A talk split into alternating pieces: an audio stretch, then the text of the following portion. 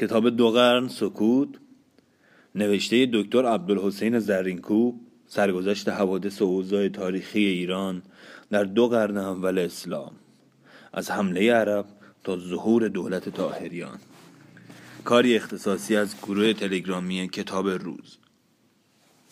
بخش چهارم، زبان گم شده، نغمه های کهن.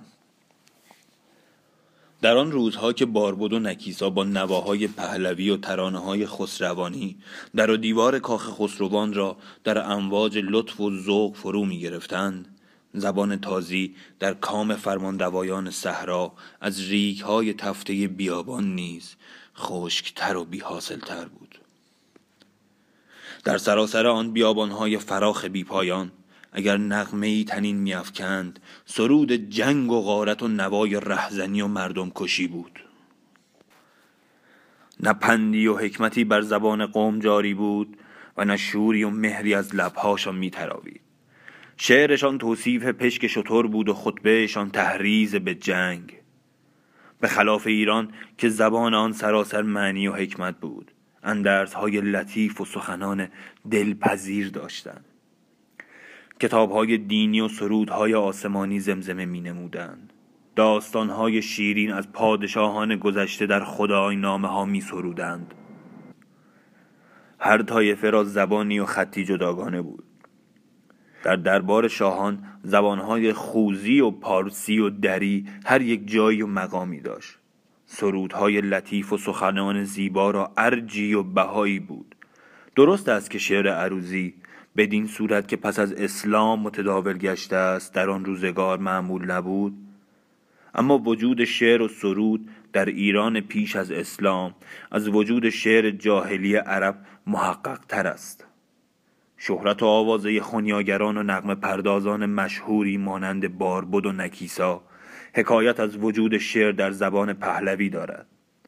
البته هیچ موسیقی و آواز بی شعر تحقق نمی‌یابد و بدین سبب میتوان گفت نغمه‌های این خنیاگران و رامشگران با نوعی شعر همراه بوده است. نمونه این اشعار را محققان در قطعه‌های پهلوی درخت آسوریک و یادگار زریران و برخی از پندنامه‌ها نشان می‌دهند. مناجات‌ها و سرودهای مانوی نیز که نمونه‌هایی از آن امروز به دست است، لطیف‌ترین نمونه شعر پیش از اسلام ایران را عرضه می‌دارد. زبان ایران در آن زمان گذشته از شعر، آثار فلسفی و علمی نیز داشت. حتی بعضی از کتاب‌های علمی را از یونانی و هندی بدان زبان نقل کرده بودند. زبان این قوم زبان شعر و ادب و زبان ذوق و خرد بود. زبان قومی بود که از خرد و دانش و فرهنگ و ادب به قدر کفایت بهره داشت. با این همه این قوم که به صد زبان سخن می گفتند، وقتی با اعراب مسلمان روبرو گشتند، آیا چه شنیدند که خاموش شدند؟ پیام تازه. زبان تازی پیش از آن زبان مردم نیمه وحشی محسوب می شد و لطف و ظرافتی نداشت. با این همه وقتی بانگ قرآن و اذان در فضای ملک ایران پیچید، زبان پهلوی در برابر آن فرو ماند و به خاموشی گرایید.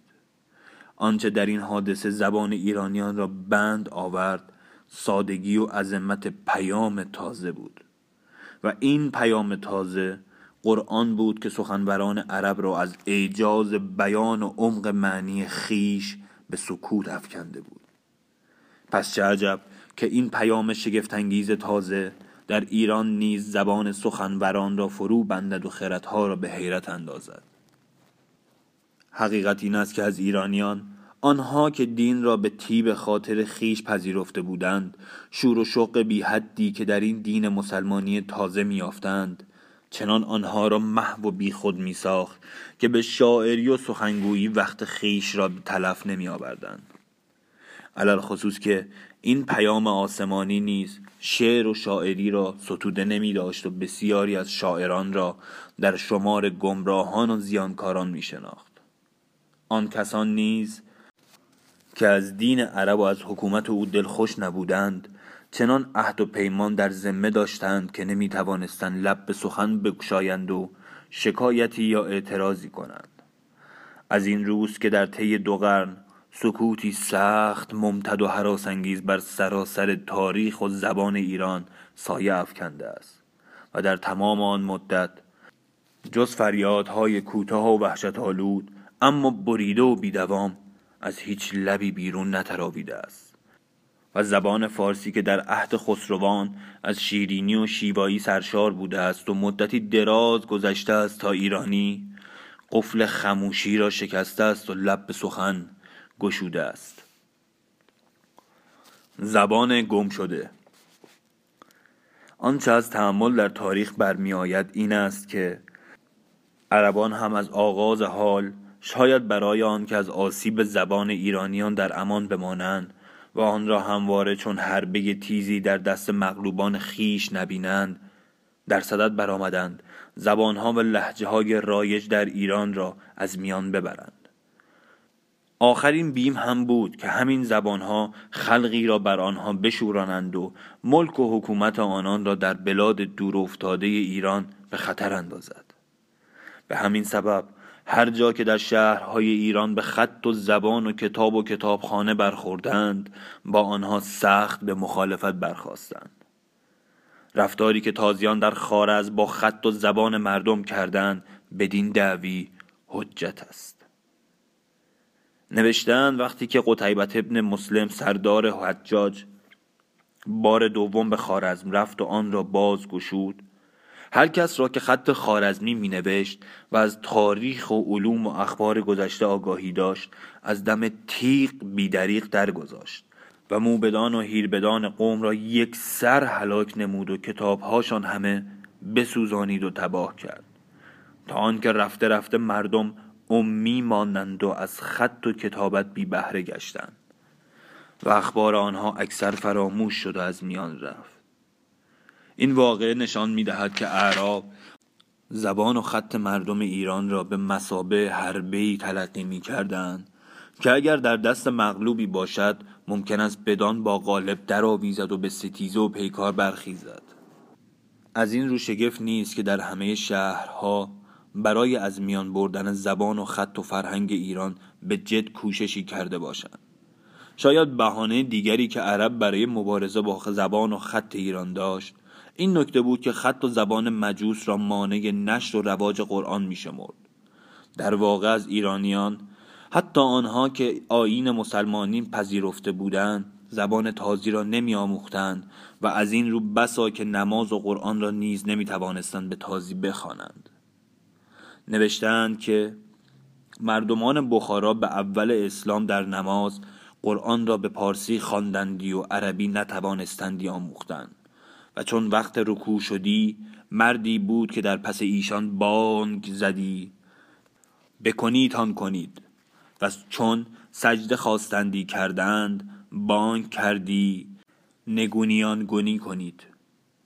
با چنین علاقه‌ای که مردم در ایران به زبان خیش داشتند شگفت نیست که سرداران عرب زبان ایران را تا اندازه‌ای با دین و حکومت خیش معارض دیده باشند و در هر دیاری برای از میان بردن و محو کردن خط و زبان کوششی ورزیده باشند.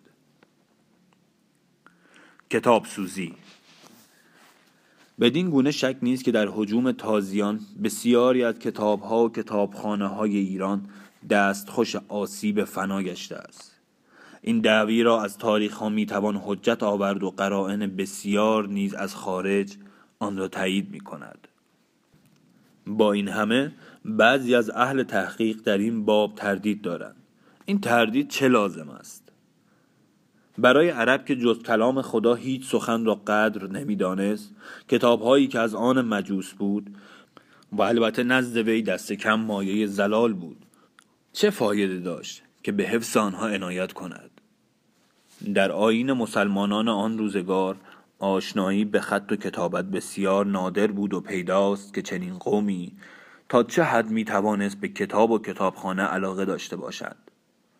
تمام قرائن و شواهد نشان می‌دهد که عرب از کتاب‌های نظیر آنچه امروز از ادب پهلوی باقی مانده است فایده‌ای نمی‌برده است در این صورت جای شک نیست که در آن گونه کتاب‌ها به دیده حرمت و تکریم نمی دیده است. از اینها گذشته در دوره‌ای که دانش و هنر به تقریب در انحصار موبدان و بزرگان بوده است، از میان رفتن این دو طبقه ناچار دیگر موجبی برای بقای آثار و کتاب‌های آنها باقی نمی‌گذاشته است.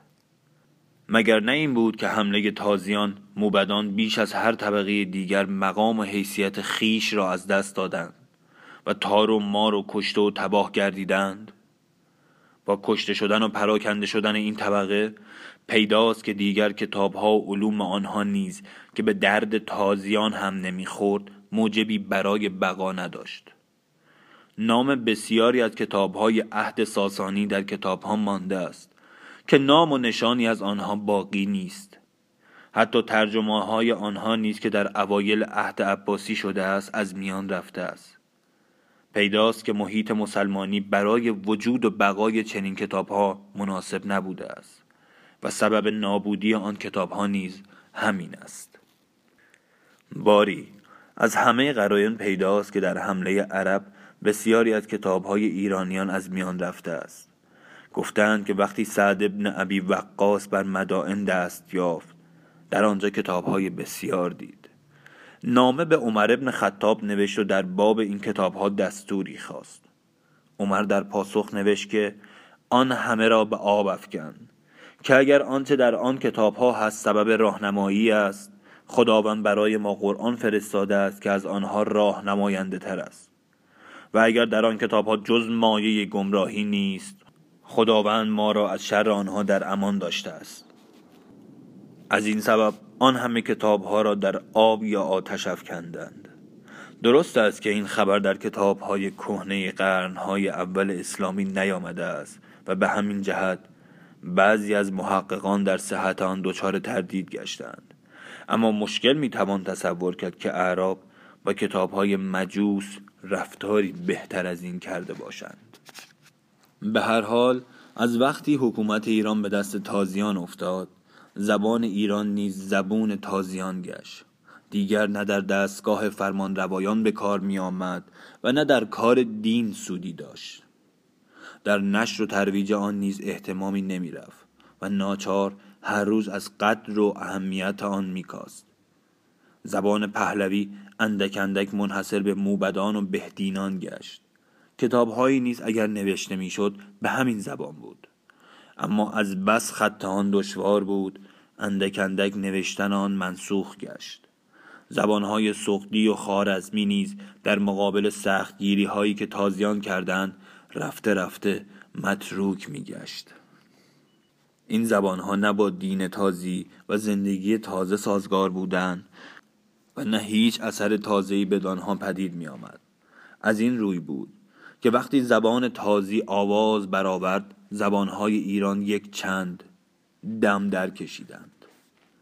در حالی که زبان تازی زبان دین و حکومت بود، پهلوی و دری و سعودی و خوارزمی جز در بین عامه باقی نماند. درست است که در شهرها و روستاها مردم با خیشتن به این زبانها سخن می‌راندند، اما این زبانها جز این چندان فایده دیگر نداشت. به همین سبب بود که زبان ایران در آن دوره‌های سکوت و بینوایی تحت سلطه زبان تازی درآمد و بدان آمیخته گشت. و علل خصوص اندک اندک لغت‌هایی از مقوله دینی و اداری در زبان فارسی وارد گشت.